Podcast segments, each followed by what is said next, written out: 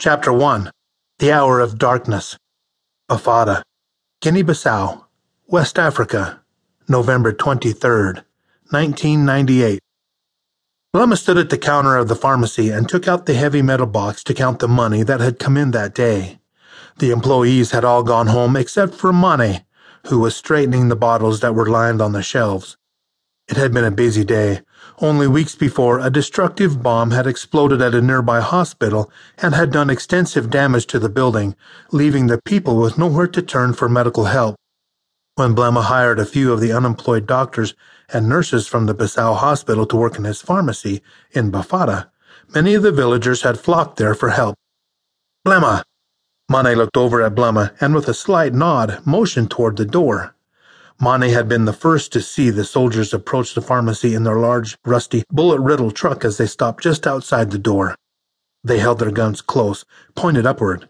There was gravity in their expressions, and he knew there was going to be trouble. Blema looked up to see soldiers jump out of the truck and come towards the pharmacy.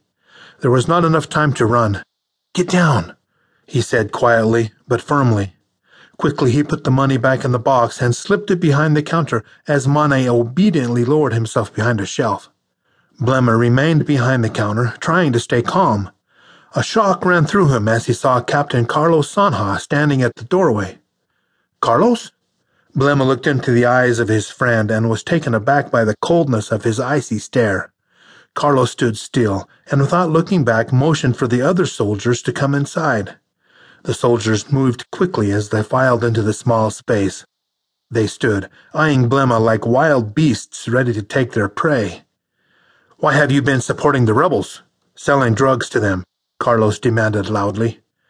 I sell my medications to everyone who comes into my store. There's no way for me to know who's a rebel and who's not. You lie, he yelled. Without hesitation, Carlos gave the signal.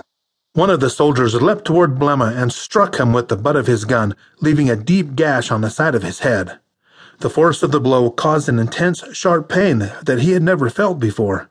As he slumped behind the counter, the room began to spin and then turned dark. When he came to, he found himself in a sea of confusion, only to be brought back to reality by the sounds of angry, bloodthirsty men as they tore through the pharmacy, pilfering the drugs and merchandise like greedy, hungry dogs. Mane watched, horrified, as the scene unfolded. He felt like his heart would beat right through his chest. He felt sick. Unarmed and outnumbered, he knew that there was nothing he could do to help Blema. He was sure that his employer was dead. Now he would have to try to save himself. He looked over at the open door and wondered what his chances would be of escaping. Without waiting to consider the odds, he leapt out of his hiding place and ran towards the door. The soldier turned to see him just as he passed through the door. Fortunately, they let him go. It was Blema that they had been sent out to kill. They turned back to Blema as he began to stir. His attacker stood just above him with his gun pointed at his head, ready to shoot.